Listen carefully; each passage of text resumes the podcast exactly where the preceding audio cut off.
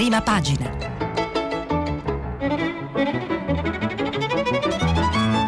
Questa settimana i giornali sono letti e commentati da Luca Mastrantonio, giornalista del Corriere della Sera. Per intervenire telefonati al numero verde 800 050 333. Sms WhatsApp anche vocali al numero 335 5634 296. Luca Mastrantonio è nato a Milano nel 1979. Attualmente lavora al settimanale 7 del Corriere della Sera, dove è entrato nel 2011 per la progettazione e realizzazione dell'inserto La Lettura. Insegna storytelling multimediale all'Università Yulm di Milano. Il suo ultimo saggio è Emulazioni pericolose, l'influenza della finzione sulla vita reale, pubblicato per Einaudi. Buongiorno, bentrovati a prima pagina di oggi 3 agosto 2020. Vi ricordo che stiamo pubblicando i vostri messaggi sul sito di Radio 3 e adesso andiamo a eh, sfogliare le prime pagine dei quotidiani. Eh, il Corriere della Sera eh, apre come titolo Lo strappo sui treni, governo, regioni, Conte invita alla prudenza. Eh, lite sui posti a sedere, cancellazioni e disagi. Abbiamo visto nei giorni scorsi con la conduzione del collega Costa che montava questa, questa, tensione tra il governo e le regioni riguardo i trasporti. La foto di apertura del Corriere è però dedicata eh, giustamente alla inaugurazione, oggi il nuovo ponte dopo la ferita. Eh, verrà appunto inaugurato il ponte San Giorgio. Eh, dolore, orgoglio, il ritorno alla vita, il servizio di Marco Marisio e Gian Giacomo Schiavi invece intervista l'architetto Renzo Piano che dice un'opera simbolo, spero che venga amata. Nel taglio centrale c'è poi invece un'inchiesta di Fiorenza Sarzanini sulle spiagge Movida, italiani in vacanza e niente mascherina. Negli editoriali Cassese invita alle riforme senza costi che vanno fatte, invece Ilaria Capua, virologa, ci invita alle cautele necessarie. Repubblica invece fa una apertura, pur segnalando uno speciale eh, online, un long form su Genova, ovviamente il giorno dell'orgoglio risorge il ponte, l'apertura è molto eh, politica, politica o anche antropologica in un certo senso perché è dedicata a Salvini che allontana la Lega dal nord. Domani scompare il Carroccio e nasce il Partito Nazionale. Un terzo dei vecchi militanti lascia la tessera. Il malessere della base padana in cerca di altri leader e Giorgia Meloni strappa sempre più consensi è il servizio di Carmelo Lopapa e Claudio Tito. L'editoriale invece di Ezio Mauro appunto eh, approfondisce questa, questo speciale approfondimento che dedicano a Salvini e alla Lega del Nord e adesso si apre la corsa per il nuovo capo. Eh, segna, la foto di apertura invece dedicata allo sport, l'impresa di Hamilton vince senza una ruota, servizio di Alessandra Retico. Invece nei, nei, fogliettoni, nei tagli bassi, abbiamo eh, Fratelli d'Italia, il sondaggio di Ivo Diamanti, appunto, che va a corroborare eh, il, lo, così, il, focus su Salvini e la destra, e poi abbiamo anche un fogliettone su un fatto che è stato anche ampiamente trattato a Radio Tremondo, un tuffo in mare, e gli USA ritrovano il sogno spia- spaziale, appunto il rientro di SpaceX e, e, per quanto riguarda appunto eh, Musk, il servizio di Matteo Marini. La stampa abbiamo un'altra, un'altra invece scelta per, la, per, l'apertura, decreto agosto, ecco il bonus consumi. Nuovo pacchetto da 2-3 miliardi dopo vacanze, auto, ristrutturazioni. Covid rissa sui tagli ai treni. Stefano Lepri commenta i sussidi non sono riforme. E la foto eh, di apertura è dedicata alla ferita e alla rinascita, ovviamente è un tema, un binomio che ricorre, eh, questo di analizzare, insomma, una giornata molto importante oggi ovviamente, la ferita e la rinascita è dedicata al ponte di Genova, eh, firma Massimo Giannini, costruire ponti, abbattere muri, quante volte l'abbiamo sentito ripetere e questo è veramente un caso emblematico è appunto il secolo XIX, il giornale eh, di Genova, il titolo è Lo hanno fatto loro. Perché? Perché pubblicano in prima pagina, dove c'è una foto di uno degli operai che hanno lavorato per la costruzione del nuovo viadotto, pubblica tutti i nomi di coloro i quali hanno lavorato. Hanno reso possibile questo sforzo, eh, questo sforzo davvero importante. L'editoriale di Luca Ubaldeschi è Le certezze che servono al paese e approfondisce eh, diciamo, sia gli aspetti positivi positivi e anche un modello che va replicato, questo è a gran voce insomma nei commenti, la prospettiva che in questo giorno, ecco oggi insomma eh, spesso sono le cattive notizie, i litigi, quelle che occupano le prime pagine, oggi ovviamente abbiamo un evento invece che è una buona notizia. Il messaggero apre eh, tornando invece sugli eh, scontri tra governo e regioni, ma focalizza sugli scienziati che annunciano ora una stretta sui voli, cioè approfondiscono quello che è un dibattito che vedremo anche su molti giornali di area eh, più eh, d'opposizione, eh, si va un po' a ehm, analizzare politicamente i pareri del, com- del, del, Comitato Tecnico Scientifico che si riunirà giovedì per chiedere distanziamenti anticontagio per tutti i trasporti pubblici. Anche gli aeromobili non potranno viaggiare a pieno carico. Le compagnie dicono che è pronto un piano la foto centrale è dedicata a eh, Ponte eh, di Genova, ma a um, un'intervista parla un sopravvissuto del Morandi, eh, mi salvai per caso, lassù non ci torno, è appunto il titolo del taglio centrale, mentre sempre di taglio centrale c'è un, una, un, dossier sulla scuola senza il tempo pieno, al sud si va a scuola un anno in meno, è un'analisi di, eh, di, uno iato eh, enorme che già c'è tra diciamo, la possibilità di fare il tempo pieno al nord e al sud e che ovviamente in tempi di Covid può essere ancora purtroppo approfondito. Il mattino titola virus stretta sugli aerei. Ehm, e c'è una segnalazione il mattino appunto eh, campagna l'incubo dell'indice RT superiore anche alla Lombardia servizio di Lucilla Vazza. Il, la foto è dedicata al nuovo mm, ponte eh, Morandi appunto di Genova il Fatto Quotidiano eh, sceglie per eh, raccontare questo giorno importante un'intervista al procuratore Cozzi eh, nel giorno del nuovo viadotto, il procuratore di Genova, 15 anni di incuria e violazioni sul ponte, niente prescrizione. Il procuratore capo Francesco Cozzi nella foto eh, di taglio eh, centrale in cui c'è ancora mh, il ponte ferito in questa foto, non c'è diciamo ehm, una foto del nuovo ponte, eh, il servizio di Giarelli.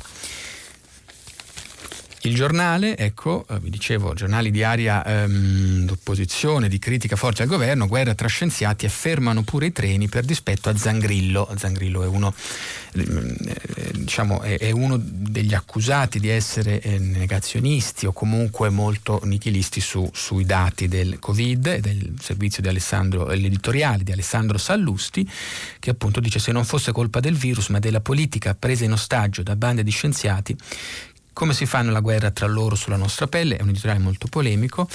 Eh, la foto della prima pagina è dedicata all'intervista a Umberto Smaila, la mia ricetta per divertirsi nella strana estate del Covid. Il tempo ancora più pesante nel titolo e dice fenomeni da baraccone a firma di Francesco Storace.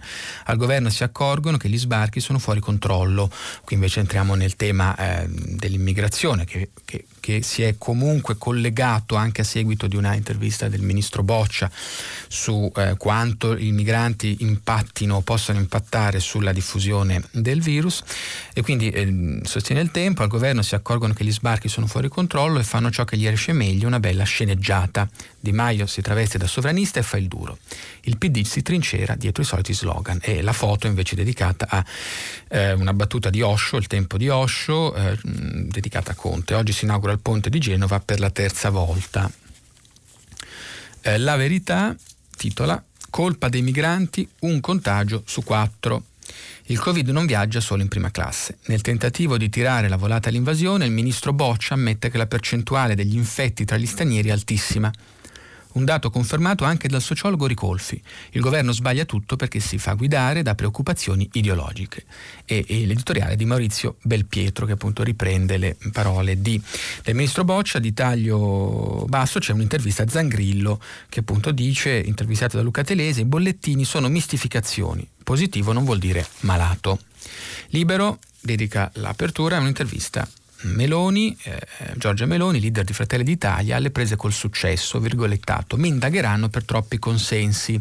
Il titolo quindi eh, so, sottolinea eh, quella che in area eh, d'opposizione viene letta come una, mh, mm, eh, una, una persecuzione politica eh, verso chi emerge nell'area di centrodestra, come prima Berlusconi, adesso sarebbe Salvini. Così ho portato Fratelli d'Italia al 18%, Salvini a processo, finirò nel mirino anche io. Eh, poi, vabbè, editoriale di Felter sul clima, che non cambia, fa caldissimo. Eh, il foglio, il foglio eh, editoriale di Cerasa è dedicato al PD che ha questa cupa tentazione o comunque rischia, secondo il foglio, di percorrere la scorciatoia giudiziaria, in questo caso eh, su Salvini, e sui migranti eh, e l'identità al nord. Eh, per governare l'immigrazione e sedurre il partito del PIL, il PD non può limitarsi a chiedere le dimissioni di Attilio Fontana e a scommettere sul processo a Salvini. E quindi è un'indagine sui nuovi tabù della sinistra, eh, delle vicende ovviamente del governatore eh, Fontana, si è occupata prima pagina nei giorni scorsi. Eh, la, il, titolo, diciamo, il, titolo, centrale comunque è dedicato al viaggio al centro della pandemia con Enrico Bucci, tutta un, un, un'inchiesta che prova un po' a tirare le fila della, della pandemia, l'eziologia, le, anche se molto controversa, come, come, vediamo anche la questione dei trasporti è sicuramente, sicuramente è stato un, un po' un balletto del, del, nel coordinamento politico-tecnico, eh, invece il Sole 24 Ore eh, apre sui contributi a nuova cassa per arginare l'allarme lavoro, focalizza sul decreto agosto di cui anche eh, la stampa si è occupata in prima pagina, eh, focalizzando soprattutto per esempio sulle possibili nuove assunzioni o gli sgravi, gli aiuti per nuove assunzioni. Taglio mh, poi centrale, professionisti in corsa per il 110% e super bonus, oltre a ingegneri, architetti, certificati energetici, spazio a commercialisti e consulenti per far partire lavori agevolati con asseverazioni viste di conformità. Insomma, diciamo, fa, fa, un focus, andremo poi a vedere in particolare, in particolare per le assunzioni, che può essere un, un aspetto di sicuramente maggior durata strutturale del, nell'utilizzo dei soldi che arriveranno dall'Europa. Italia oggi invece da un titolo molto sul tema economico di impresa molto negativo, la libertà di impresa è KO, dal divieto di licenziamento alla proroga dei contratti a termine, imprenditori chiamati a farsi carico del mantenimento dei dipendenti anche se in esubero.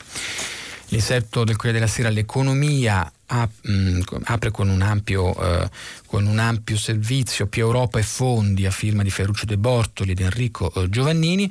Eh, ora un patto con i giovani per rilanciare il paese perché con il Recovery Fund le risorse non dovrebbero mancare e così tutti pensano a spendere, pochi però a farlo bene e in maniera utile per il futuro.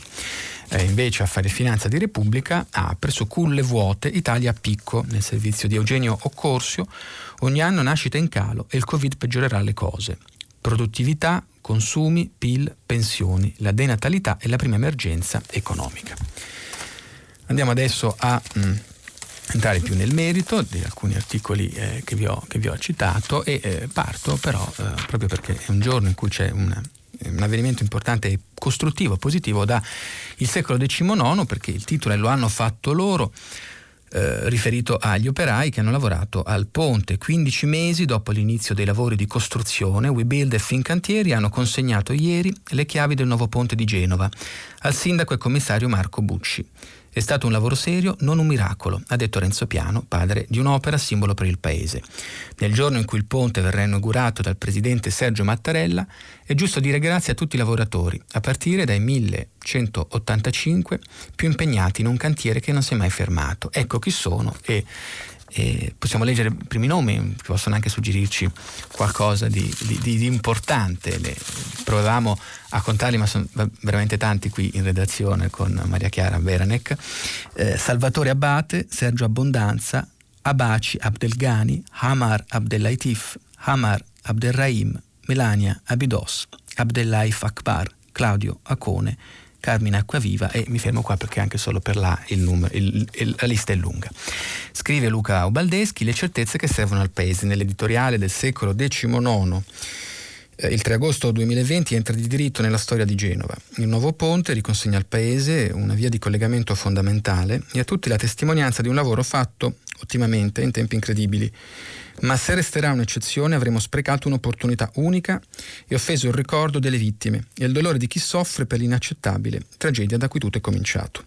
Ecco, mm, sono partito da qui eh, ovviamente non solo per la geolocalizzazione, ma anche perché eh, quello che non, de- che non, manca, mi sembra, in molti mm, contributi eh, eh, riguardo eh, l'inaugurazione di oggi è la criticità di una riflessione che dobbiamo fare, perché non dobbiamo eh, far sì che il trionfalismo di quest'opera fatta in tempi record eh, ci faccia dimenticare ovviamente quello che è successo e quello che è successo e quello che non deve succedere ancora. Quindi eh, c'è questo equilibrio, andiamo però ehm, intervistato eh, in maniera molto ampia su, sul Corriere con richiamo in prima pagina appunto Renzo Piano, il progettista, da Gian Giacomo Schiavi, un simbolo di rinascita, vorrei che fosse amato. Due anni fa aveva detto bisogna ricostruire presto, ma senza fretta. Oggi si scrive che il ponte di Genova rappresenta un modello, un miracolo italiano, scrive Schiavi, ma Renzo Piano subito, io credo poco ai miracoli. Questo ponte più che un miracolo è figlio di una tragedia terribile ed è il risultato di un lavoro senza sosta in un cantiere dove c'è stata grande collaborazione e alta competenza. Chiede Schiavi, oggi questo ponte è anche la memoria dei disastri che si dovrebbero evitare. Risponde Piano, un ponte non deve crollare. Quando succede è un trauma per tutti, è un legame che si spezza nell'immaginario collettivo. Qui ci sono state 43 vittime, centinaia di sfollati, Genova tagliata in due. Terribile. Eh, Schiavi poi dice il progetto l'ha fatta diventare, ha fatto diventare simile alla chiglia di una nave, e appunto Piano spiega che è un ponte che gioca con la luce, le sue pile alte 40 metri hanno una forma ellittica che viene accarezzata dalla luce. Ho pensato a un vascello che rimanda alla scocca di una nave e aiuta a scoprire la luce del Mediterraneo e la luce dell'accoglienza. Due anni fa Disse, è un brutto momento quando crollano i ponti e si alzano i muri. Confermo, dice Piano. È bello poter dire che si ricostruiscono ponti e si abbattono i muri, ma c'è ancora molto da fare. Certi lutti non si dimenticano, ci vuole tempo. Ci sarà anche un'area destinata alla memoria, ricorda Piano, un luogo di meditazione disegnato da Stefano Boeri, un parco che vive e resta impresso nella nostra coscienza. E poi dice, mm, Schiavi, lei è abituato ad appuntare su un taccuino quello che vede e lascia un segno nella memoria. Che cosa ha scritto per questo ponte che ha progettato? E Renzo Piano dice la parola grazie per la solidarietà ad ogni livello che ho sentito nel cantiere. Appunto, sul pannello d'acciaio del ponte ci saranno impressi i nomi delle persone che hanno lavorato qui. Eh, I familiari dopo i lutti però aspettano ancora risposte risponde Piano, hanno perso le persone più care, le loro case i ricordi di una vita. Ovviamente questa è una lezione che però rimanda al resto del paese, tutta l'Italia, dice Piano, ha bisogno di un lavoro di ricucitura e di rammendo per strade, ferrovie, scuole, ponti, ospedali. E quindi diciamo non è un punto di arrivo, ma è un, un punto di ripartenza importante. Ecco che il messaggero appunto intervista invece un eh, Davide Capello, ex calciatore, io sopravvissuto al Moranti sul nuovo ponte non ci vado.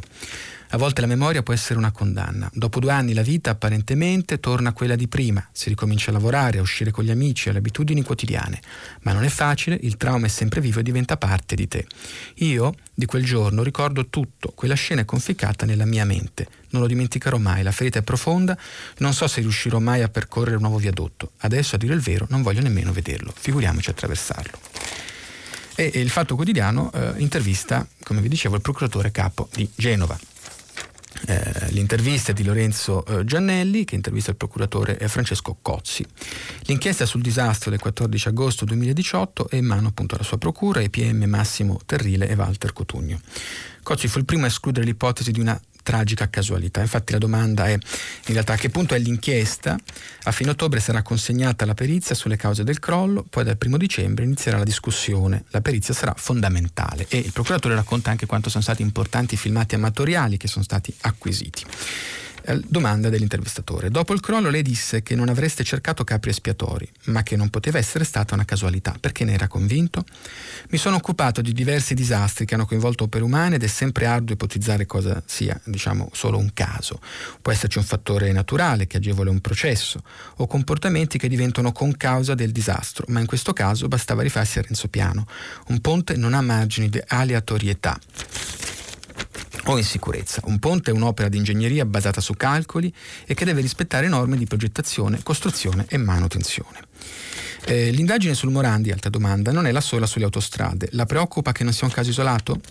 Andando a vedere gli obblighi di manutenzione ci sono piovute addosso come un effetto domino altre indagini, risponde il procuratore. Le ispezioni hanno rivelato uno stato di non adeguatezza diffuso, per esempio sulla Genova Alessandria o sulla Genova Savona. Quali conclusioni ne trae? È la domanda. Si sono accumulati anni di ritardi nelle ispezioni, risponde il procuratore. Dal quadro complessivo emerge che l'infrastruttura autostradale negli ultimi 50-60 anni aveva necessità di una cura e di un'attenzione probabilmente superiore. E quindi è legittimo, le ultime domande, che la politica non aspetti i tempi della giustizia per decidere sulla concessione, non entro nel merito della revoca. Posso dire che la messa in sicurezza e gli adempimenti degli obblighi delle concessioni non possono aspettare i due, tre o quanti saranno gradi di giudizio. Eh, passiamo mh, mm, su un altro versante, anche se sempre diciamo, spostamenti e infrastrutture, eh, che d'altronde riguarda anche la Liguria e infatti eh, diciamo, tra i critici a eh, questo nuovo stop o comunque una, un giro di vite sul, sullo, sui treni che il governo eh, il ministro eh, Speranza, sentito il comitato tecnico scientifico, ha voluto eh, risvuotare i treni soprattutto, adesso vedremo anche sulle compagnie aeree. Eh, ecco, i treni di trasporto, c'è scontro tra governo eh, e regione, il Corriere intervista con Marco Galluzzo, eh, il presidente della Liguria Totti, che dice con questa stretta l'esecutivo sbaglia, ignora i governatori, l'emergenza non c'è. Mi sembra che questo governo continui con una strada, una metodologia veramente spiacevole, con un'ordinanza a metà estate che ci riporta alle conferenze stampa notturne senza che vi siano più quelle urgenze di drammaticità. Dice appunto Totti, ehm, domanda di Galluzzo, ma ci sono esigenze di prevenzione che sono cambiate, i dati del contagio sono in risalita e invece Totti dice non ce n'è nessuna e l'ordinanza è arrivata senza alcun confronto in una materia che è palesemente di settore concorrenziale. Francamente questo atteggiamento è inaccettabile. Che cosa chiede? Beh, intanto dice che non tornerà indietro, non farà passo indietro a meno che non venga eh, convocata una conferenza Stato-Regioni e poi venga presa una decisione collegiale. Eh, sottolineo però un aspetto, dice Totti riguardo eh, il fatto che l'ordinanza del governo ha alle spalle le raccomandazioni del eh, com- Comitato Tecnico Scientifico, fa notare Galluzzo e Totti risponde, ma il CTS fa il suo mestiere talvolta credo debba anche ribadire la sua esistenza in vita. La politica ne fa un altro, che è quello di trovare una mediazione tra le esigenze di controllo del virus e quelle altrettanto importanti di riportare il paese alla normalità. Sottolineo questo aspetto perché è proprio un elemento di, eh, di critica che viene mossa dalle opposizioni, eh, anche, anche citavo prima il, il, l'editoriale di Sallusti sul giornale che dice eh, appunto eh, che fermare pure i treni per dispetto a Zangrillo, cioè quest'idea, ecco in effetti avere tolto le misure di sicurezza sulle carrozze dell'alta velocità, scrive Sallusti, era suonato di fatto come una missione di ritrovata normalità che mal si conciliava con il prolungamento dello stato di emergenza chiesto e ottenuto solo pochi giorni prima da Conte. Stato di emergenza che come noto conferisce al Premier stesso e di conseguenza al Comitato i tanto discussi pieni poteri, quindi vedete che questa diventa è anche ovviamente una questione politica con una, mm, una retrolettura eh, che il Comitato debba giustificare la sua esistenza in vita e, e, che ci sia un interesse del governo a portare avanti lo stato di emergenza e quindi a calmierare i segnali che indicherebbero non c'è un'emergenza o non come prima. L'intervista invece sempre sul Corriere di Margherita De Bac a Ranieri Guerra che del Comitato Tecnico Scientifico fa, fa parte, dice noi non siamo i signori no ma le deroghe vanno concordate. In particolare eh, dice che eh, non c'era nessuna deroga autorizzata da noi per i treni, erano previste nel decreto ma bisogna proporle, non disporre in modo autonomo, Ehm, sugli aerei, ecco, perché comunque, per esempio, le compagnie ferroviarie dicono che sugli aerei quindi c'è un vantaggio perché gli aerei possono viaggiare a pieno regime. Eh, risponde eh, Guerra, sui voli è più semplice capire la logica della vendita dei posti tutti pieni perché eh, senza alternanza non ci sono, cioè non ci sono eh, diciamo, viaggiatori frontali e c'è un ricambio dell'aria molto molto più forte. Ma eh, forse la cosa anche molto importante è che si inizia a ragionare sulla scuola, ecco, per non farci trovare più impreparati di quanto rischiamo di essere. La domanda e la ripresa della didattica sarà una frase cruciale, sarà un momento molto delicato, ovviamente risponde Guerra perché ci sono 10 milioni di persone fuori casa in movimento eh, e anche qui però sembra trapelare un'ipercautela perché dice attenzione che in Francia e in Israele hanno anticipato il ritorno in aula ma con effetti non molto positivi e eh, come siamo messi la seconda ondata arriverà, risponde Guerra, non è ancora finita la prima, in realtà questa è una coda e rivendica poi che l'Italia comunque una curva di, di casi ancora eh, insomma, con, contenuta e quindi rivendica questa linea. Il eh, giornale eh, entra pure con proprio nel merito la guerra tra scettici e rigoristi, lascia a piedi turisti e italiani, scettici e rigoristi, appunto gli scienziati.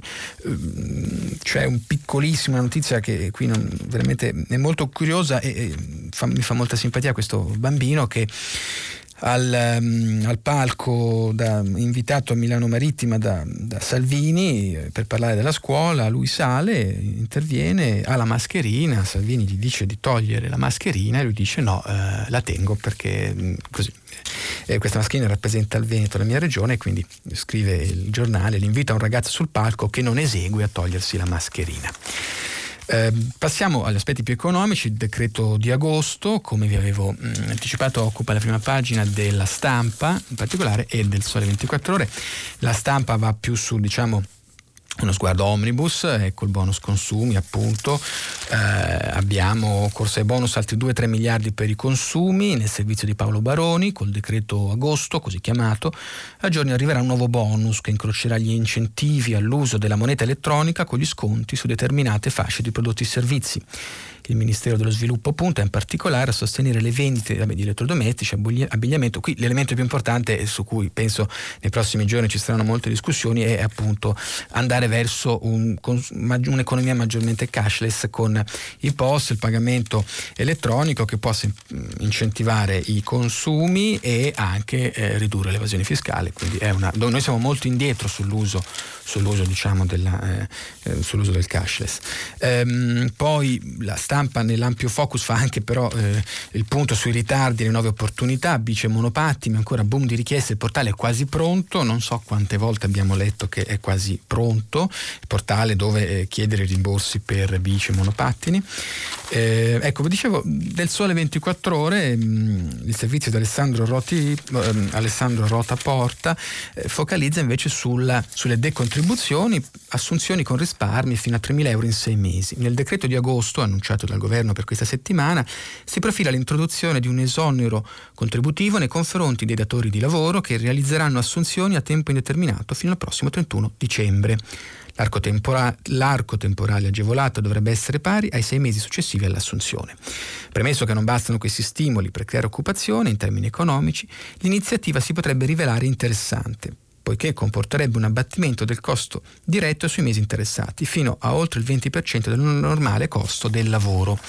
Eh, perché ho sottolineato questo aspetto? Perché come per esempio Italia Oggi ricordava in apertura la libertà d'impresa e KO dal divieto di licenziamento, la proroga dei contratti a termine, gli imprenditori sono ovviamente in crisi penso appunto sia giusto iniziare a, a capire come utilizzare questi soldi eh, per eh, in realtà dare delle risposte a delle problematiche che sono anche antiche, appunto quelle del lavoro e quindi sfruttare veramente un'occasione, un'occasione importante. E a proposito di sguardo che deve essere più, più largo, allarghiamo un po' il campo, in questo caso per quanto riguarda le, le riforme, eh, le riforme eh, nelle vostre telefonate dei giorni scorsi eh, molto vi chiedevate ma i casi concreti con cui poi ci sono i ritardi eh, perché la burocrazia, si, concretamente com'è che la burocrazia ci ostacola? Beh insomma fortunato chi non ha avuto a che fare con la burocrazia in Italia, eh, Sabino Cassese nell'editoriale del Corriere della Sera che parte dalla prima pagina ricorda che per aprire una gelateria sono necessari fino a 73 tre adempimenti con 26 enti diversi e un costo di 13.000 euro,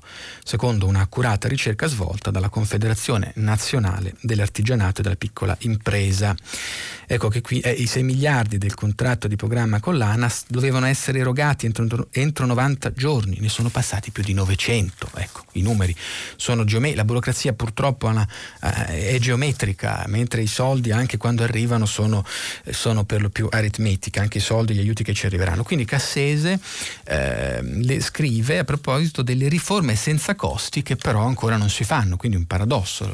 Come mai queste riforme che non hanno un vero costo in termine economico eh, però non si fanno? Il problema della modernizzazione dello Stato eh, che è stato affrontato dal programma nazionale presentato l'8 luglio dice, scrive Cassese, come si spiega questa contraddizione per cui tutti invocano una migliore macchina statale ma nessuno vi pone mano anche se non vi sono costi?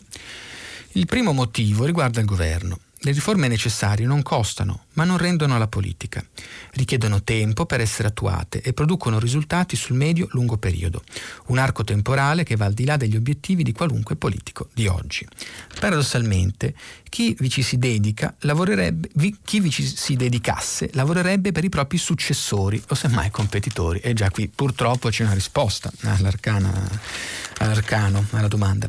Il secondo motivo coinvolge il Parlamento, un organo che pensa di risolvere problemi complicati con la bacchetta magica della legge, mentre un migliore rendimento dello Stato è semmai legato a un minore numero di leggi e a leggi di principio piuttosto che di dettaglio. Il terzo motivo riguarda il deficit di competenza, legato a una a un carente addestramento della classe politica, ma anche a disattenzione dei grandi centri di rilevazione dei dati. Ad esempio, perché la Ragioneria Generale dello Stato, che meritoriamente raccoglie da un secolo le statistiche del pubblico impiego, non ci dice quanti sono coloro che sono entrati per concorso e quanti altri per meriti? Qual è la qualificazione dei dipendenti pubblici? Quanti sono i dipendenti degli organismi, dei, degli organismi satellitari? Insomma, perché l'Istat, che pure aveva avviato la redazione di un annuario statistico della pubblica amministrazione, non ha continuato a impegnarsi nel settore? Quindi, e poi fa anche autocritica per quanto riguarda i media, dice c'è anche la disattenzione per il buon funzionamento dello Stato dipende anche dall'opinione pubblica, distratta dal balletto della politica e poco informata dai media su ciò che accade, su ciò che non accade nelle stanze del potere burocratico. Buoni ultimi sono a causa della disattenzione per le riforme, che non costano, anche coloro che ne beneficerebbero, i burocrati ogni giorno accusati di impedire la modernizzazione del paese. Ora, ovviamente sembra quadro, sembra il castello di Kafka, insomma, difficilmente espugnabile, ma eh, questa volta le munizioni ci sarebbero, le munizioni diciamo quantomeno economiche per far per, per sfruttare e far eh, ripartire il paese, ma ovviamente senza una semplificazione dell'apparato burocratico, appunto siamo vittime di meccanismi kafkiani. Eh, andiamo eh, su Repubblica che ha dedicato un'ampissima, la prima pagina e anche dentro lo sfoglio, il focus su una mutazione di, dell'elettorato di, di, di, Salvini, della Lega di Salvini, eh, Carmelo Lopapa e Claudio Tito nasce il partito di Matteo, ma nella base del nord il 30% lascia la tessera. Da domani gli iscritti non saranno più gli stessi, il Nord scompare, come già annunciato in una sorta di congresso fantasma svoltosi qualche mese fa in clandestinità, ma soprattutto svaniscono i vecchi tesserati, evapora la figura del sostenitore tradizionale, quello legato alla questione settentrionale, quello che organizzava i gazebo e andava a Pontida come a un santuario, quello che il fondatore Umberto Bossi chiamava il militante ignoto. Eh, l'appuntamento che era stato, quindi questo appuntamento no, eh, con, con, con, la chiusura della campagna di, di, tesseramento era stato organizzato per celebrare la leadership del segretario leghista e per incoronarlo sovrano di tutte le leghe. Rischia invece di trasformarsi nel più classico dei contrappassi, perché sotto il manto lucidato del salvinismo inizia a covare la cenere della rivolta. Una ribellione dal basso e non dall'alto, animata dalla base e non dai vertici dirigenziali. Un po' di numeri forniscono eh, Lopapa e Tito. A febbraio già eh, eh, oltre 50.000 avevano versato i 10 euro per iscriversi al partito nuovo e mantenere gratuitamente la testa del partito vecchio. Eh, il confronto però è con il 2017, quando erano circa 80.000 gli iscritti. E invece, secondo questo, questa indagine, i responsabili dell'organizzazione leghista eh, parlano di un terzo che non, non confermerà, almeno il 30% rinuncerebbe. Molti di loro si definiscono bossiani, maroniani, ma non salviniani e si allontanano proprio perché manca la parola per loro magica, il nord, l'indipendenza. Poi si va nello specifico eh, dei, dei dati, insomma. Eh, Salvini, a parte un, un, cambio di sede, dice, c'è anche un, un dato, scrivono lo Papa e Tito, eh, il segretario della Lega Lombarda Paolo Grimoldi getta acqua sul fuoco annunciando che dalle sue parti gli iscritti sono quintuplicati sebbene non sia in grado di avere i dati sulla permanenza dei vecchi iscritti, e poi c'è un cambio, la sede del nuovo partito non è più via Bellegio, ma via privata delle Stelle, secondo alcuni una furbizia tattico-giudiziaria. Ma il vero tema è che Salvini punta a compensare l'esodo nordista con i nuovi ingressi anche sudisti, ma la Lega Nazionale che apre battenti alla destra da Napoli a Palermo, in realtà se si, prendono, se si prende l'ultimo bilancio ufficiale del Carroccio, l'operazione si capisce non sarà facile, perché la distribuzione geografica è illuminante, finanziaria iniziatori più numerosi sono i lombardi, circa 24.000, poi i veneti, 20.000, terzi i piemontesi, 5.000. Le regioni del sud sono fanalino di coda, i sardi sono più attivi ma non arrivano a 300 e i siciliani sono appena a 266, quindi insomma sono numeri, eh, numeri molto, molto eloquenti in questo eh, servizio che eh, si lega all'editoriale di di Ezio Mauro su Repubblica che parla anche di un, di un indebolimento ovviamente del leghista e che dà una lettura anche del, mm, del voto per il, il, che ha, autorizzato il, il, processo che ci sarà a Salvini per Open Arms la gara per il dopo Salvini è già scattata e dice è un po' l'inizio della fine. Eh, ma perché? Soprattutto perché ha perso scrive Zio Mauro un po' il rapporto con quello che pote, può essere definito in questa metafora eh, un po' vieta ma insomma u, u, efficace della pancia contrapposta alla testa quando si parla della pancia dell'elettorato. Ma andiamo a leggere Zio Mauro. Anche se due processi perché oltre al Open Arms c'è anche quello per la nave Gregoretti trattano reati con pene superiori ai 10 anni, E in caso di condanna aprono la strada all'inegibilità, quel che sta accadendo a Salvini suona all'opinione pubblica non come l'inizio di una vicenda giudiziaria, ma come l'esito di una parabola politica sta, che sta consumando la fase declinante del suo tracciato sotto gli occhi di tutti. Salvini ha i voti, sia pure in continuo deperimento, e questo in democrazia è certamente ciò che conta. Ma sembra non avere più l'anima per rappresentarli, il cuore per investirli in un rapporto vitale con la sua base popolare di riferimento, né le idee per spenderli in un progetto politico che rimette la Lega al centro del Paese. È come se fosse saltata la sintonia, la capacità di interpretare quel deposito misto di sentimenti e risentimenti del cittadino medio, inappagato, spaventato dalla mondializzazione, spaesato dall'indebolimento dei fili identitari che legano insieme una comunità, spossessato dalla capacità di governare i fenomeni globali che si muovono negli spazi immateriali dove oggi tutto si decide, compreso il suo ruolo e il suo destino, come se fossero nella disponibilità altrui. Questa è un'analisi che ovviamente eh, spiega anche molto di quello che è stato un voto eh, sovranista, comunque un voto di destra in molti paesi, pensiamo all'Inghilterra e a come questo risentimento del cittadino medio eh, abbia portato anche al clamoroso esito della, della, Brexit.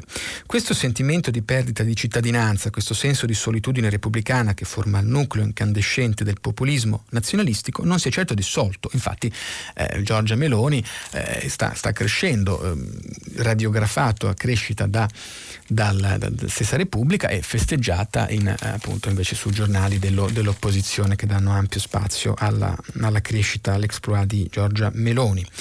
Eh, ma la fase eccezionale che stiamo vivendo ha sproporzionato e gerarchizzato, mettendolo in scala con altri problemi. Questo ecco, è, è, il mercato della paura, come dirà più avanti in realtà Ezio Mauro, cioè purtroppo quello che era il cavallo di battaglia di Salvini, cioè l'emergenza, l'emergenza migratoria che faceva leva su, su una, paure, su, su, su, appunto dei sentimenti di smarrimento anche identitario, o l'Europa, ecco, invece eh, diciamo non c'è purtroppo solo la questione eh, eh migratoria da governare, ma eh, per gli effetti del, del Covid problema ovviamente globale, ecco, come, come, fondo oggi anche eh, a, Radio, a Radio Tremondo con un quadro globale si è visto, eh, si, si, vede ogni giorno che eh, serve uno sguardo, uno sguardo molto largo e non si può illudersi che, questa, che, che se in un paese si, si, tranquillizza la situazione poi si sia completamente al riparo, ma soprattutto quello che è certo in termini politici è che eh, purtroppo quello che prima ci poteva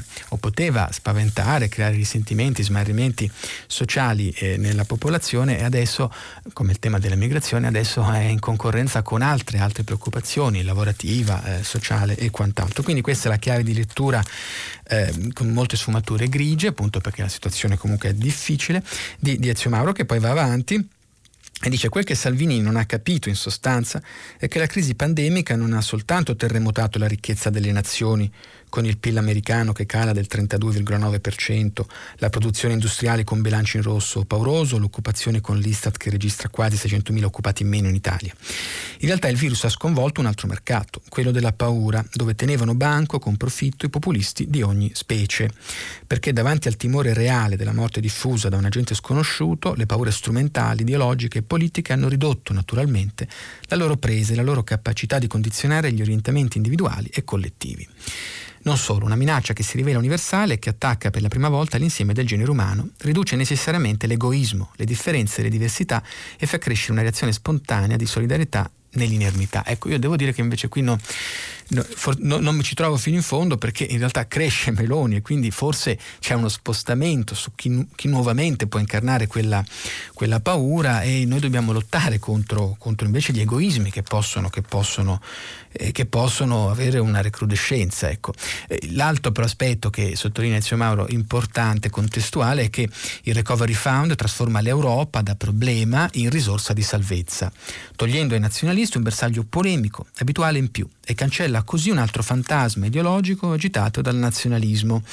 E questo forse penso, perché insomma, mi soffermo molto su, su questa analisi, un po' perché eh, è stata una scelta molto forte quella di Repubblica di dedicare oggi un approfondimento così forte a Salvini, ma più che altro ha una parte importante che fino a un anno fa era governo, comunque era governo e quindi eh, sicuramente rappresenta qualcosa di molto importante molto largo e questo calo di eh, sintonia tra i toni e i temi di Salvini e il suo elettorato è, è significativo e deve anche ovviamente far, far, far, capire quali sono i rischi di un linguaggio che a volte ripete, ripete come un mantra eh, certi problemi e poi la realtà eh, se ne porta anche altri, servono dei tentativi di risposta ai nuovi problemi e non eh, provare come, come, succede in alcuni casi nell'opposizione invece aggiornare, mettere assieme immigrazione e, e Covid.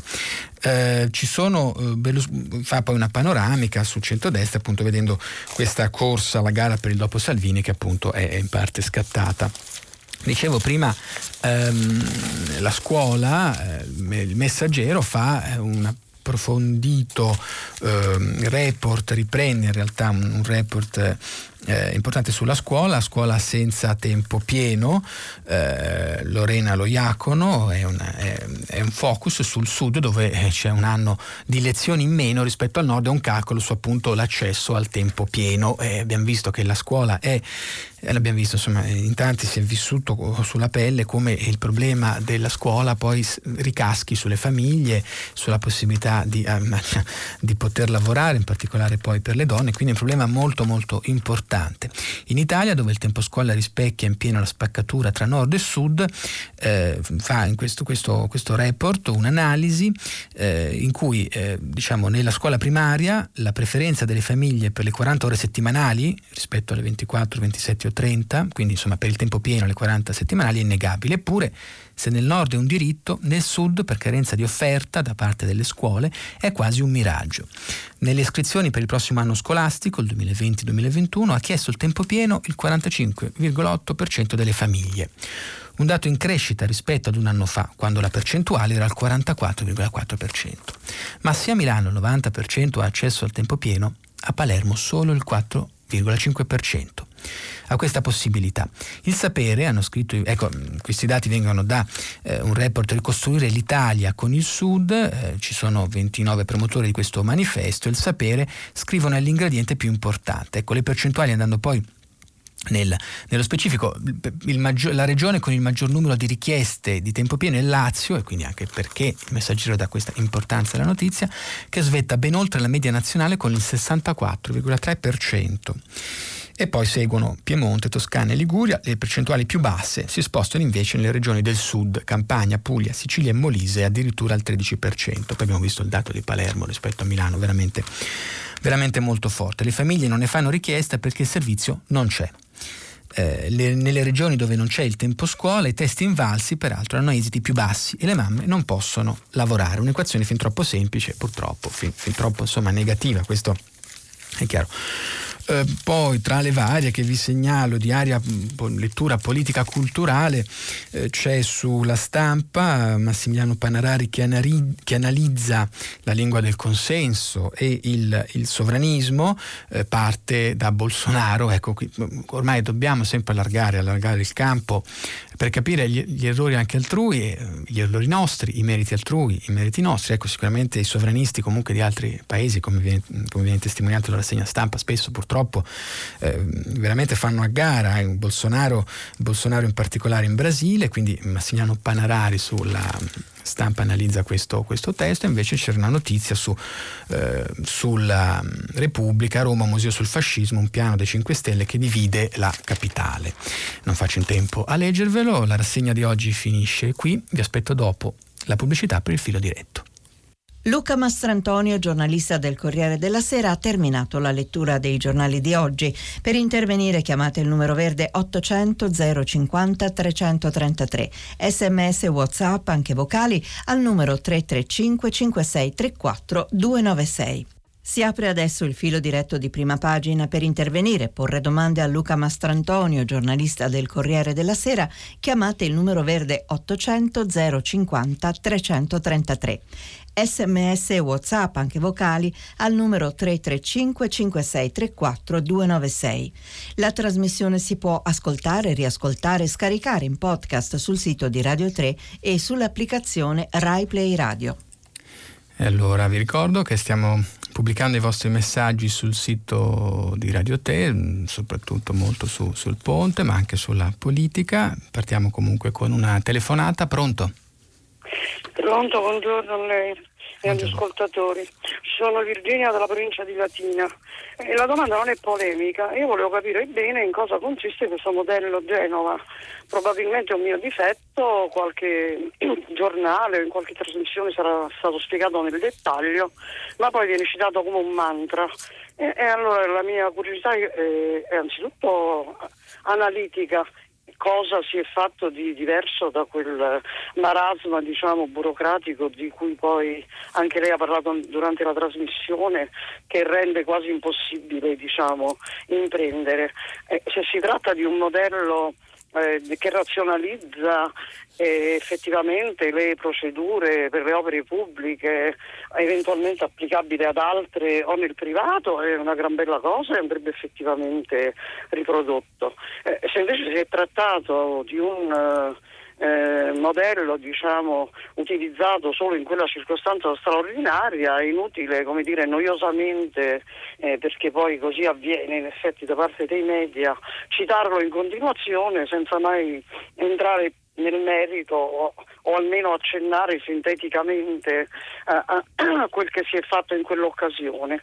Eh, perché se invece sono stati semplicemente saltati dei passaggi o messi dei controlli eh, sui quali per carità non voglio assolutamente malignare, non è cosa esportabile, è inutile citarlo in continuazione. Certo, Grazie. No, lei con un malumore eh, per, ehm, per, il trion- insomma, trionfalismo è, è l'agenda, è un dato dato di fatto che oggi costruiamo, eh, oggi si, si, festeggia la ricostruzione di un ponte, eh, però rispondo ovviamente sullo stretto alla sua domanda, no? la frase modello su cui ovviamente bisogna sempre stare attenti. Eh, però l'Italia non è il paese dove in genere si fanno opere così importanti in poco tempo senza diciamo polemiche qui eh, più che le polemiche c'è la sensibilità dei parenti delle vittime, di chi ha patito i danni di quel crollo ehm, e quindi per esempio c'è il tema delle, di molti parenti delle vittime che non ci saranno alla, all'inaugurazione. Eh, c'è un fatto, ecco, lei giustamente eh, chiede altri fatti più specifici nel dettaglio, eh, però che sia stato eh, svolto in tempi e anche con una visione, anche un simbolo. Noi siamo un paese, cioè, tutti i paesi hanno bisogno anche di, di simboli, ecco, forse il, il un ponte costruito dove purtroppo un ponte è crollato è un simbolo importante, visto che invece per anni abbiamo parlato politicamente sempre, sempre di muri. Ehm, posso rispondere forse con un macro aspetto alla sua domanda. Ecco, beh, sicuramente è stato individuato, un, cioè è stato nominato, incaricato un commissario, il sindaco di, di, di Genova, Marco, Marco, Bucci. Sicuramente eh, non, non, si può per ogni, per ogni infrastruttura, eh, cioè non si deve necessariamente, necessariamente eh, nominare un commissario eh, che abbia un certo tipo di poteri e ci sia una certa vigilanza. Eh, c'è stata la procura, io ricordo in televisione, beh, oggi Colzi intervistato dal fatto, ma da subito c'è stato ovviamente un faro, un'attenzione fortissima non solo sulle, sulle responsabilità, ma anche sul fatto che venga, che venga svolto con tutte le attenzioni. Quindi, eh, cara Virginia, io di- difendo che quando c'è una notizia costruttiva, questo è un caso proprio direi de- denotativo del termine, vada anche riconosciuto, eh, mi è piaciuto ricordare quello, il secolo XIX, dargli molto spazio agli operai. Ecco, beh, per esempio è una fotografia importante questa di chi ha lavorato al ponte, è una fotografia importante di un paese che, che deve trovare, deve capire anche dove sono le sue risorse. E le risorse sono indubbiamente, per esempio, in una eh, eh, sul lavoro e sull'integrazione tra lavoratori che sicuramente è più facile dell'integrazione tra disoccupati, tanto per dirla in maniera forse anche quasi un po' populistica. Eh, dei, tra i messaggi leggo però un messaggio anche che va nella direzione di, di, di, Virginia, anche se non so dare una risposta perché non sono un ingegnere, non ho stato ingegneria, Andrea da Maranello dice salve, il Ponte Morandi, neanche l'architetto piano parla della carbonatazione che dopo 50 anni rende il cemento armato friabile. Ecco, questo, tutti pensano al proprio orticello, ho letto questo perché è anche abbastanza critico, eh, più di sguardo, ecco la differenza fra Italia e America, scrive Roberto da Cagliari, in Italia gridiamo al miracolo per un ponte che collega due quartieri di una città, in America festeggiano l'ammaraggio di SpaceX Dragon.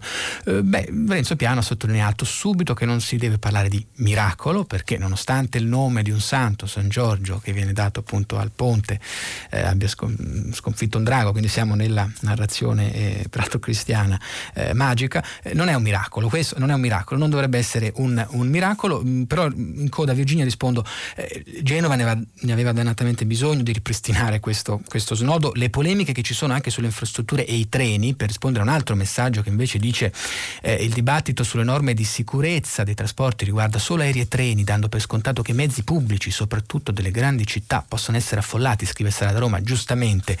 Eh, credo, una mia ipotesi, che eh, è una questione di anche eh, eh, economica. Eh, qui vediamo sempre che il tema è salute e economia. È un equilibrio molto complesso, ehm, per esempio al nord eh, su, su, sui trasporti locali non, non, non, c'è il distanziamento che invece c'è sull'alta mh, velocità, che comunque ha un effetto più di, diciamo, nel luogo chiuso dove si scende meno, si può stare anche tre ore stesso, nella stessa carrozza e bisogna cambiare ogni tre o quattro ore la mascherina, quindi ha delle sue criticità maggiori. Andiamo con un'altra telefonata, pronto? Eh, buongiorno, mi chiamo Maria Grazia, chiamo da Lodi. Buongiorno. Buongiorno, Senta, io volevo solamente ritornare al discorso del, del Covid. Sì. Mi domando sempre eh, quali siano le ragioni per, per le quali non è, stato fatto un, un test di massa partendo dalle grandi aziende come, come banche, poste, fino ad arrivare alla realtà importante della, della scuola. Così eh, forse l'applicazione, eh, di cui tutti parlano, quella del telefono, dell'immuno, eh, forse magari avrebbe avuto un impatto più, più, più decisivo. Almeno io magari eh, guarderei a questa applicazione con più, con più, interesse. Perdoni Maria Grazia, per capire meglio, lei intende test di massa, tamponi, sierologici, sì, perché sa che... Sì, eh. sì no, ecco, io, io, dico questo, le faccio questa domanda perché io, sono, io ho avuto eh, questa, questa, diciamo, questa influenza Covid, questa polmonite Covid e ho ricevuto un tampone dopo tantissimo tempo. Il marito che lavora appunto in una di queste realtà ha ricevuto il tampone dopo eh, circa 70 giorni, quindi io 68, 70, quindi stiamo parlando certo. di, questo, di, questo, periodo di tempo, sono molto molto lunghi. Ehm, poi volevo appunto ricordare che alcuni esperti di, di radio, a, a Radio hanno eh, parlato della fase di negazione che secondo me noi stiamo attraversando. I numeri infatti lentamente stanno, si stanno rialzando e io guardo quindi eh, settembre con, con, un pochino di, di, apprensione. Lei ha citato prima una, una ascoltatrice che eh, parlava dei, dei, mezzi di Roma, ecco sì. anche a Milano è la stessa cosa.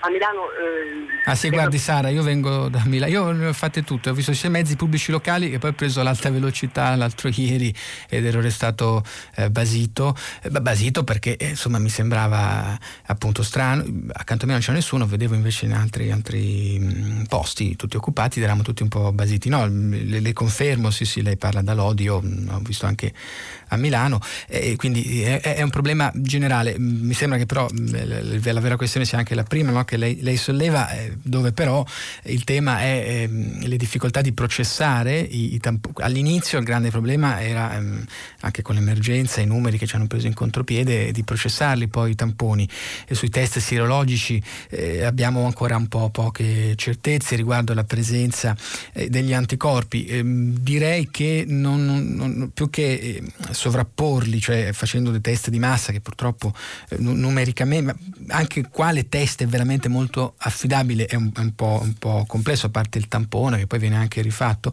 Eh, il tema invece del tracciamento digitale è un altro ed è un, lì è più un tentativo di eh, permettere alle persone, o anche poi sì, permettere alle persone di sapere se sono entrate in contatto con qualcuno che è, infetto e eh, a chi è infetto appunto di, di, sapere quante persone può avere in contatto. Sono due piani un po' diversi, ecco. uno è il diagnostico ed è molto dibattuto e l'altro invece è di ehm, sca- scanner, quasi di scansione ehm, della, della, popolazione, i gradi di separazione che ci possono essere tra una persona infetta e una persona non infetta e, e però lì eh, sappiamo che c'è un problema sia tecnologico di, dell'app eh, che lei citava prima Immuni comuni, ehm, che non c'è su tutti i device, e poi anche di quante persone eh, hanno, hanno, aderito. Ecco, sicuramente quello che le posso dire, poi più su un versante eh, anche politico, è che purtroppo c'è una politicizzazione di un tema su cui siamo giustamente molto sensibili, che è quello dei dati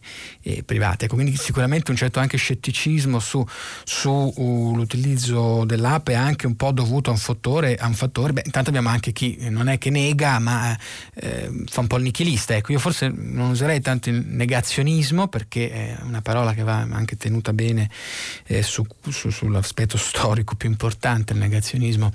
Eh, direi ecco, un nichilismo per cui si, si, minimizza e quindi si invita a togliere la mascherina e purtroppo ci sono fette di elettorato perché l'esasperazione per molti, eh, c'era sul Corriere Fiorenza Salzanini che raccontava come d'estate mm, si, si, c'è il rischio che si, allarghino un po' le maglie, e circoli di più il virus e poi si arrivi a settembre come lei diceva mh, mm, mh, si può avere una seconda ondata. Eh, andiamo con un'altra telefonata, pronto? Sì, buongiorno. Buongiorno. Buongiorno, sono Paolo D'Alecco, buongiorno dottor Mastantonio. Buongiorno. Io volevo fare...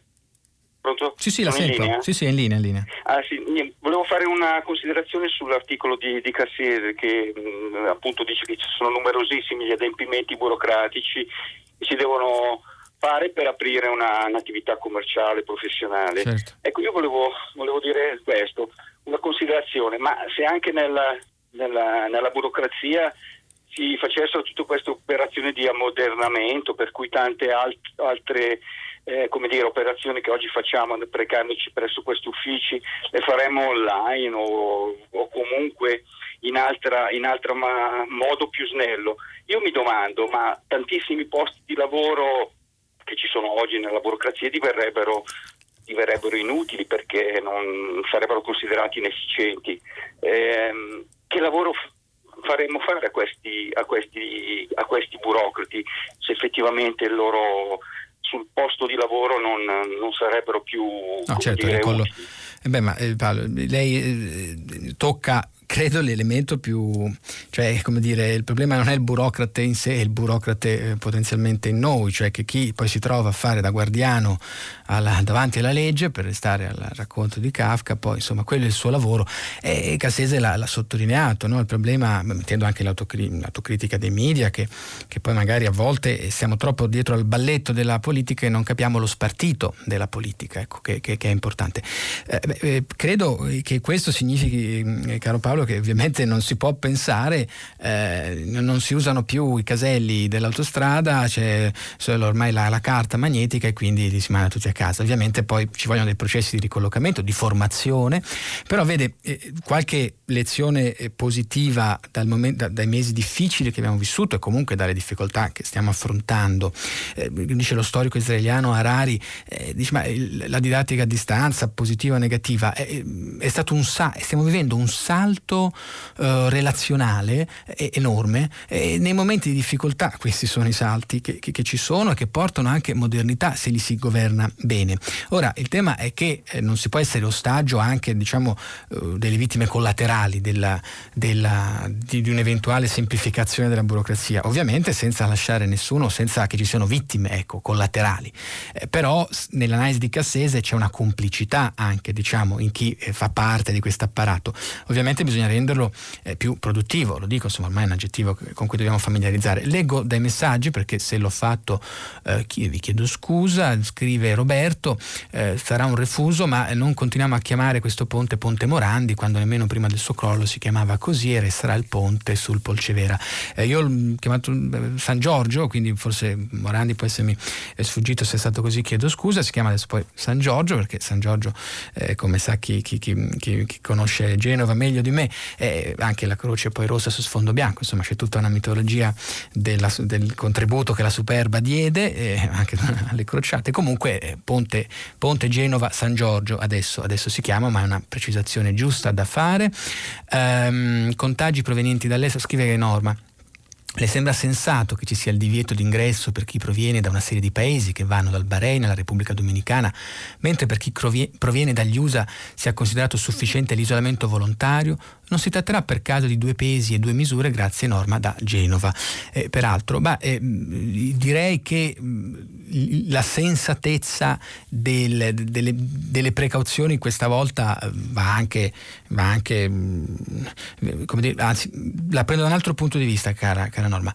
Eh, ero a Milano, eh, i primi tempi, eh, passeggiavo per Chinatown proprio in febbraio perché mi esercitavo a non subire il, quell'inevitabile e pericolosa semplificazione che ci può essere, viene dalla Cina, un problema della Cina, siamo a Chinatown. Io proprio passeggiavo per Chinatown per, per, per purificarmi dal rischio dello stereotipo che ognuno di noi può avere. All'epoca i dati facevano pensare che poteva essere per chi veniva dalla Cina, per carità, mai dei cinesi. Ecco, non c'era razzismo, il tema non era razzismo all'inizio in quei giorni, noi ci siamo preoccupati un po' del razzismo, tant'è che sembrava che il problema fosse abbracciare eh, italiani eh, di origine cinese e andare nei ristoranti di eh, italiani di origine cinese. Ecco, mh, anche se alcuni politici di destra adesso la stanno un po' buttando sull'immigrazione e questi vergognosi eh, diciamo, tentativi di individuare adesso nello straniero da noi la causa dell'untore, eh, adesso, insomma, trasformare l'immigrato in un untore, questo è assolutamente, è assolutamente eh, sbagliato. Io penso dipenda dai paesi e dai dati che abbiamo a disposizione. Ecco, penso che sicuramente sicuramente eh, chi viene purtroppo dagli Stati Uniti, abbiamo visto la situazione, eh, ma anche Sud America, insomma leggo l'ultima ora del televideo, in America Latina 200.000 vittime, quindi credo che eh, mai, mai, come in questo caso il tema non è la nazionalità ma è da dove si viene perché questo è un virus che si, è un virus eh, migrante. Ecco questo eh, ovviamente non voglio creare fraintendimenti ma è un virus che nella, nella migrazione globale delle persone come delle merci ha purtroppo il suo vettore. Con questo dobbiamo fare i conti stando attento, attento cara Norma però da Genova abbiamo letto i nomi eh, degli operai di, di, di, Genova anche perché insomma appunto i migranti sono forza lavoro di cui noi abbiamo bisogno. Andiamo con un'altra telefonata pronto?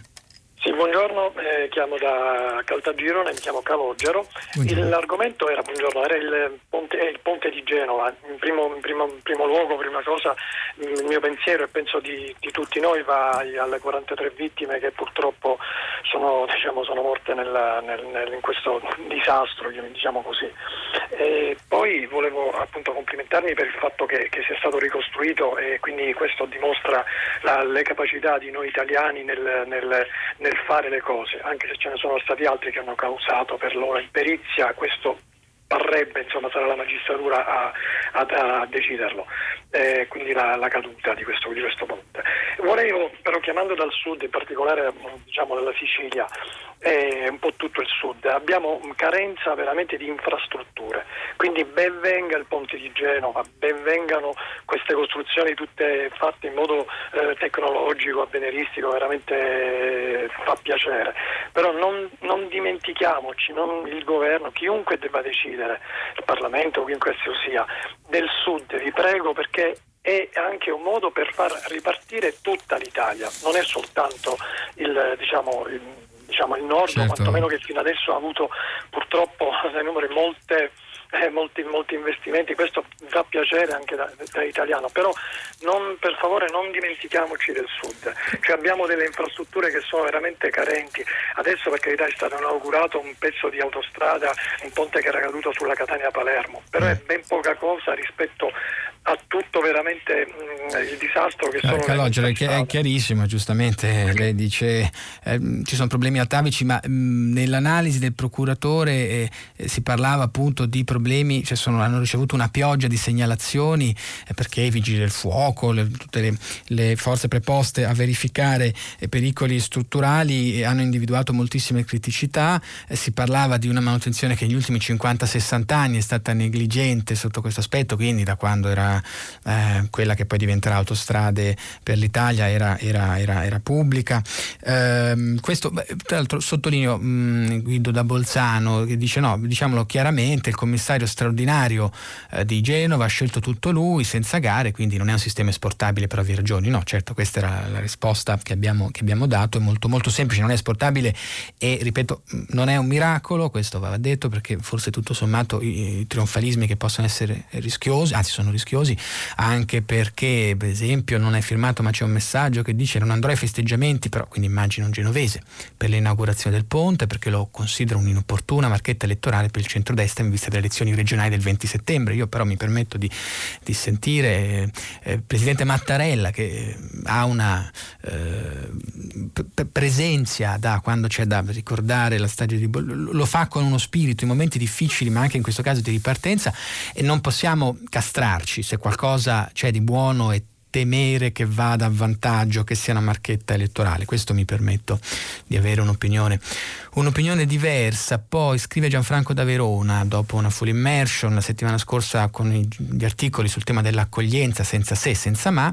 Spero che questa settimana si cominci a parlare di come intervenire in Africa per fare in modo che i popoli possano avere una vita migliore nei luoghi in cui sono nati. Gianfranco da Verona. No, beh, non credo, cioè, diciamo, non, c'è un'accoglienza senza se, senza ma, non ci sono, c'è il tema del decreto sicurezza che, che, verrà, che verrà, rivisto, quindi eh, no, non, non, non mi sembra ci sia stato qualcuno per un'accoglienza senza se senza ma, un, ma anche perché c'è un problema ovviamente di, di, di, di sicurezza sanitaria, quindi ecco, eh, è, è, questa è un'emergenza che, che, ovviamente rende la questione eh, della, della, migrazione sensibile perché riguarda la mobilità delle, delle persone.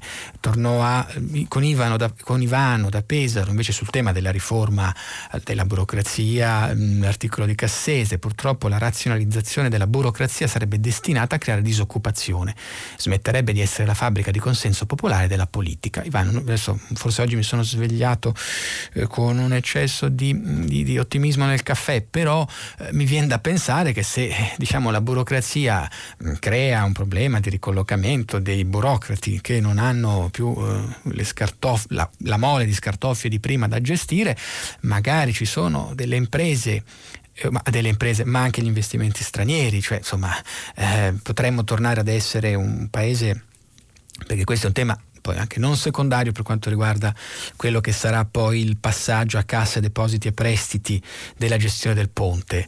Eh, vedete che un crocevia, import- insomma, come tutti i simboli, poi attira, agglutina delle, delle altre questioni. Eh, gli investimenti stranieri anche per l'Italia sono importanti, ci sono dei, dei fondi di investimento che vogliono e pretendono che la valutazione della mh, concessione eh, del, del, ponte eh, San Giorgio, quindi del ponte di Genova, venga valutata secondo quindi bisogna vedere quali valori tariffari eh, proprio perché noi dobbiamo evitare una fuga di investitori stranieri. Penso che se si riforma e si razionalizza la burocrazia ci saranno più imprenditori piccoli anche che potranno aprire Cassese parlava di una gelateria, ma insomma anche di altre attività e quindi insomma voglio essere invece ottimista, non credo che, che questo potrebbe avere dei, dei, dei danni maggiori dei, invece dei, vantaggi. Eh, andiamo con un'altra telefonata, pronto? Eh, pronto, buongiorno, io mi chiamo Giuseppe e la chiamo da Belluno. Senta, mm, io volevo intervenire prendendo un po' lo spunto dall'articolo eh, che lei ha riassunto di, di Ezio Mauro. Eh, io credo che la contrapposizione tra sovranismo e quello che sovranismo non è sia mm, una lente di ingrandimento molto sfuocata, eh, nel senso che il, il vero problema eh, al, al, al, quale il sovranismo è una parte della risposta, sia eh, la perdita di, di, identità e quindi anche di, di sicurezza e quindi l'insicurezza del, dell'uomo moderno del XXI secolo. Eh, e, e, e, e dunque la risposta che dovrebbe anche essere politica ma soprattutto culturale, non è eh, a mio avviso tanto l'identificare il mercato della paura che è un mercato dove ci sono tanti venditori oltre che tanti, tanti acquirenti, ma eh, credo che la, la, vera sfida politica sia quella di ricostruire una identità perduta. E da questo punto di vista eh, il mondo al quale Ezio Mauri in qualche modo appartiene credo che non abbia dato una risposta sufficiente, tant'è che lo sottolineava lei anche eh, poco fa nella rassegna stampa, i, i voti che Salvini perde ah, certo. eh, sembra vadano a, a, a, Giorgia Meloni. Allora se, se eh, la risposta non può che essere l'Europa, occorre però fare ancora un lungo pezzo di strada, cioè quali sono i valori attorno ai quali costruire una identità europea, perché nell'ultimo mese abbiamo parlato esclusivamente di soldi europei. È vero, c'è stato un, un importante passo avanti in termini di solidarietà e condivisione, però ecco, credo che la politica italiana da questo punto di vista sia molto debole, laddove basta leggere discorsi di Angela Merkel si sente davvero un altro respiro. Con, condivido moltissimo. Mi, mi, ripete il suo nome che mi è sfuggito di battesimo? Giuseppe Belluno. Giuseppe Belluno. No, io condivido tutto quello che, che lei ha detto e che non ho eh, non, non era la seconda parte di quel ragionamento. E tra l'altro visto che anche in totale sintonia con la sua perplessità ecco ci sono altri messaggi mm, su quell'editoriale che io non ho riassunto mi sono un po' dilungato ma mi sembrava necessario far emergere poi quello che mancava quella big picture appunto del, del sovranismo che non deve diventare un nuovo spauracchio. Dice Beniamino eh, da Sesto San Giovanni eh, molto duro con questo editoriale con consensi che non andranno più a Salvini andranno a Giorgia Meloni, ma nessuno, nessuno al PD che a Mauro piace tanto. E anche analisi troppo cervellotiche sul declino di Salvini. Ma io credo che eh, quel, lei, poi Giuseppe ha detto anche, ha parlato di Europa, insomma, effettivamente lì lo sottolinea in qualche riga Ezio Mauro, ecco, è importante che sia caduto uh, un, un, un fantasma che in tanti si iniziava ad avere che l'Europa fosse la, eh, il grande convitato di pietra nell'immaginario di chi diciamo, vuole che, che, ci sia più solidarietà, che ci sia una risposta solidale, solidale come è stata questa del debito, per la prima volta che c'è una condivisione, condivisione del, del, del, del debito. Eh, quindi credo che effettivamente è da lì che dovrebbe venire un discorso importante, un discorso forte, identitario, a questo punto più europeo, eh, anche perché i vasi comunicanti, i, i, i bacini elettorali spesso sono vasi comunicanti, certificato dal, dal dossier di Repubblica, ma come anche voi avete tutto, tutti sottolineato, poi anche nei messaggi, oltre a lei Giuseppe, e poi quei voti vanno a Giorgia Meloni, che magari è, è come il tele, purtroppo, purtroppo c'è un consumo di politica, per restare al tema del balletto della politica, c'è un consumo di scarpe, eh, per cui il modello Salvini magari adesso cade, ci sarà il modello Meloni, poi come, come è avvenuto anche per carità per l'area della sinistra dove spesso si è atteso il grande il grande uomo della provvidenza, eh, c'è chi ritiene che lo sia stato in fondo Prodi per parlare dell'Europa, c'è chi sperava che fosse, mi ricordo, Cofferati, poi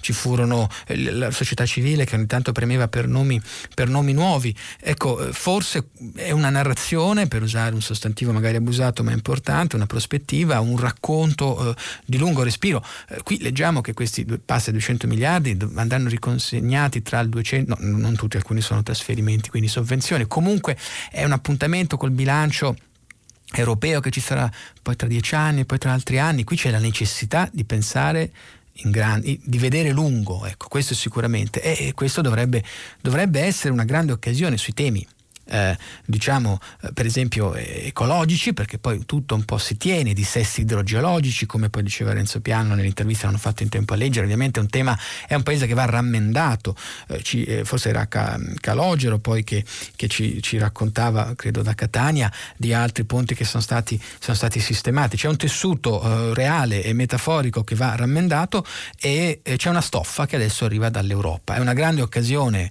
per sconfiggere le semplificazioni eh, dei populisti e non va persa, non va assolutamente persa. Andiamo con un'altra telefonata, pronto? Pronto, buongiorno, sono Cristian, chiamo da Genova. Eh, io volevo intervenire in merito all'inaugurazione di oggi del ponte, che sì. vedrà l'arrivo a Genova di molti esponenti del governo, a partire da Conte, a fare passerella.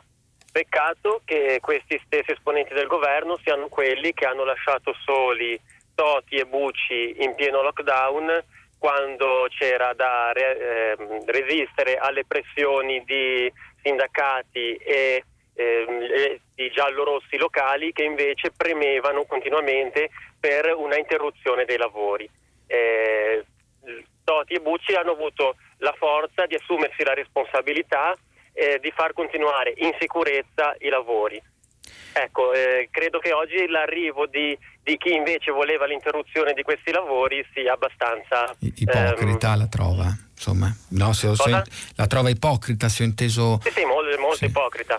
Certo, eh, guardi, eh, è un dato di fatto, diciamo, ehm, il tasso di ipocrisia nella politica è alto, poteva anche, lei poteva citare per esempio anche quello che fu detto eh, un anno fa in merito poi alla promessa sbandierata da parte di, di, alcuni esponenti del Movimento 5 Stelle di autostrade eh, cioè da Benettone, quindi Atlantia, fuori da autostrade, la lettera di Doninelli, che all'epoca era ministro dei trasporti, e come hanno criticato la ministra De Micheli, quindi di ipocrisie purtroppo ce ne sono e, e, e sono diciamo, l'altro male assieme alla burocrazia.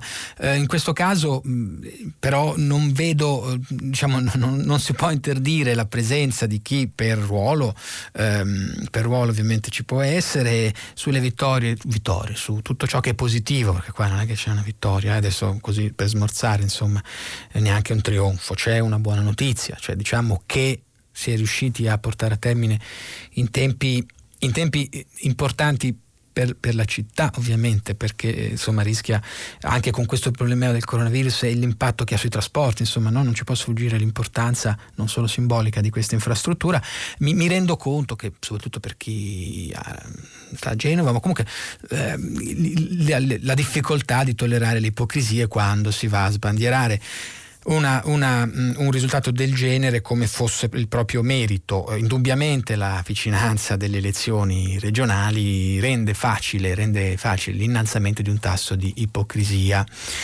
Uh, poi Anna scrive: No, i migranti sono persone come lei, come me, come tutti noi. Li trasformiamo in forza lavoro, ma non in quello che non sono. Uh, ah, qui scusate perché vi rispondete tra messaggi um, su, un po' di c'è dato qualche commento un po', un po tranchant su, sui, sui, migranti scrive eh, Maria che cita Vincenzo da Bologna. È da criminali insinuare che gli immigrati portano il virus? Sì certo è da criminali insinuarlo perché non è, non è così. Poi si, mm, si, si, si, innescano meccanismi da dargli all'untore abbiamo a fatica gestito finora la situazione dobbiamo provare a fare uno sforzo ulteriore eh, pronto? Sì, pronto, sono Paola da Verona, eh, sempre rispetto al Ponte Morandi e poi mi collego anche con quello che ha appena detto rispetto ai migranti. Io sono rimasta molto colpita nel sentire l'elenco, cioè nome, l'elenco dei, dei, nomi di questi operai che hanno lavorato per l'edificazione del ponte e mi sembra che fossero, che siano quasi tutti stranieri. E allora eh, questo lo ritengo molto importante e mi sembra quasi che ne venga fuori un messaggio implicito contro il razzismo e contro anche le discriminazioni, invece positivo rispetto all'importanza che, del lavoro che svolgono queste persone straniere qui da noi, anche da un punto di vista economico, insomma. E questo mi sembra una cosa molto importante da sottolineare. Ecco, certo, ma, Paola, giustissimo, noi siamo partiti da là, poi ci, ci, sono tantissimi anche nomi italiani, ma eh, qui il tema è che eh, era, è una foto di gruppo in cui ogni tanto, che ogni tanto ci può dare, ci può dare una... anche perché guardi, con gli elenchi tristi dei nomi che abbiamo, che i giornali il New York Times in America e poi anche in Italia che si sono pubblicati di chi purtroppo ha perso, perso la vita. Ecco, questo è, è, un, è, un, bel elenco, quindi ci è piaciuto, ci è piaciuto, uh, ci è piaciuto beh, lei pensa, immagino, per i, ponti, eh, per i ponti che hanno costruito nell'America del Nord, quante tribù indiane native per esempio c'erano, insomma, quindi quando, si, quando c'è lavoro, insomma, comunque è più facile integrarsi.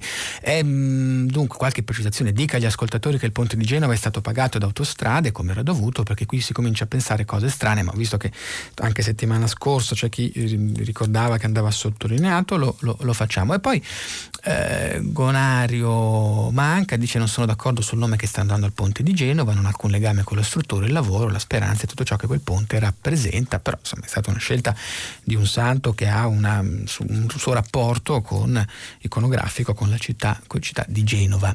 Uh, poi se Salvini perde voti la Meloni li guadagna, presto la magistratura si metterà in moto per scovare qualche cosa sulla Meloni, sbaglio, BT, mm, si firma così, non lo so, io, io per, non quieto vivere, però Ehm, di già immaginare eh, anche il qui prodest, cioè che eh, tutto sommato non so se poi alcuni, alcune frizioni politiche della magistratura contro alcuni esponenti, penso anche a Berlusconi, poi abbia sempre solo nuociuto a Berlusconi in termini anche di consenso. Non, è un tema su cui, visti anche il caso Palamara che c'è stato nei giorni scorsi, insomma è molto delicato, ci porta altrove, andrei con un'altra telefonata, pronto? Sì, abbiamo tempo ancora per una. Pronto? Sì, pronto? Sì? Prego, eh, prego. Mi hanno contattato per parlare del nuovo ponte, sì. che a me piace molto, migliora lo skyline della città e non capisco le, le, le riserve che ci sono, non capisco l'esaltazione del vecchio ponte che è crollato, questo veramente non, non, non lo capisco. Ecco, non capisco l'atteggiamento italiano sempre di critica, sempre di distruzione. Questo veramente è una cosa che non, non conforta nessuno, soprattutto di questi temi. Certo, ma io mi permetto di dire che forse non ho dato abbastanza invece enfasi. Eh, no, è un momento costruttivo e positivo, ci sono delle questioni, ci sono delle domande, appunto, modello esportabile, qual è la straordinarietà, qui ripetiamolo, se c'è un commissario e non si fanno gare d'appalto, diciamo, ovviamente è una condizione straordinaria perché ci devono essere, perché ci deve essere una libera concorrenza nelle proposte che deve, eh, vediamo eh, no, i problemi che portano le gare eh, d'appalto e le, le, gare sì, per forniture per esempio, la questione del, del governatore Fontana della Lombardia, insomma, quindi eh, non è un modello esportabile. Ogni volta che poi si dice la parola modello poi ci mettiamo pro e contro come fu per Expo, insomma. Comunque eh, Giovanna da Ravenna, che così eh, eh, rincuoriamo l'ascoltatrice di prima, al Ponte San Giorgio, si dimentica lo splendido progetto donato da Renzo Piano? No, non è che si dimentica, l'abbiamo all'inizio, ne abbiamo parlato, poi siamo andati un po' più sulla anche politica ovviamente, il merito merito della costruzione rapida del ponte di Genova, prima di tutto va al governo, poi alla politica locale. Qui Clara da Bologna risponde, credo, un po' a, a un ascoltatore che in precedenza invece sottolineava l'ipocrisia di alcuni politici. Io direi che almeno per oggi, poi domani leggeremo anche le cronache, le analisi, le emozioni anche, eh, perché oggi ovviamente sarà emozionante. Sarà emozionante vedere eh, di nuovo eh, un ponte nello skyline, come è stato detto, che è anche un, uno skyline marino, no? con la Vespucci che saluterà, saluterà eh, dal mare mare che è, la, che è la, destinazione naturale anche però l'arrivo per tanti in merito a Genova. Ehm, Renzo Piano invece non c'entra nulla con l'esecuzione, la velocità del ponte di Genova, poi ci sono anche dei commenti critici, ma noi ci fermiamo qui. Dopo il giornale radio, Silvia Bencivelli conduce pagina 3. A seguire le novità musicali di primo movimento, alle 10 come sempre tutta la città ne parla. Approfondirà un tema posto da voi ascoltatori. Potete riascoltarci sul sito di Radio 3. Buona continuazione.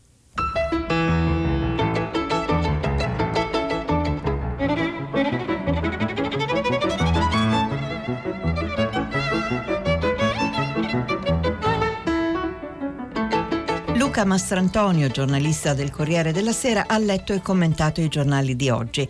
Prima pagina è un programma a cura di Cristiana Castellotti. In redazione Maria Chiara Beranec, Natascia Cerqueti, Manuel De Lucia, Cettina Flaccavento, Michela Mancini. Posta elettronica, prima pagina chiocciolarai.it. La trasmissione si può ascoltare, riascoltare e scaricare in podcast sul sito di Radio 3 e sull'applicazione Rai Play Radio.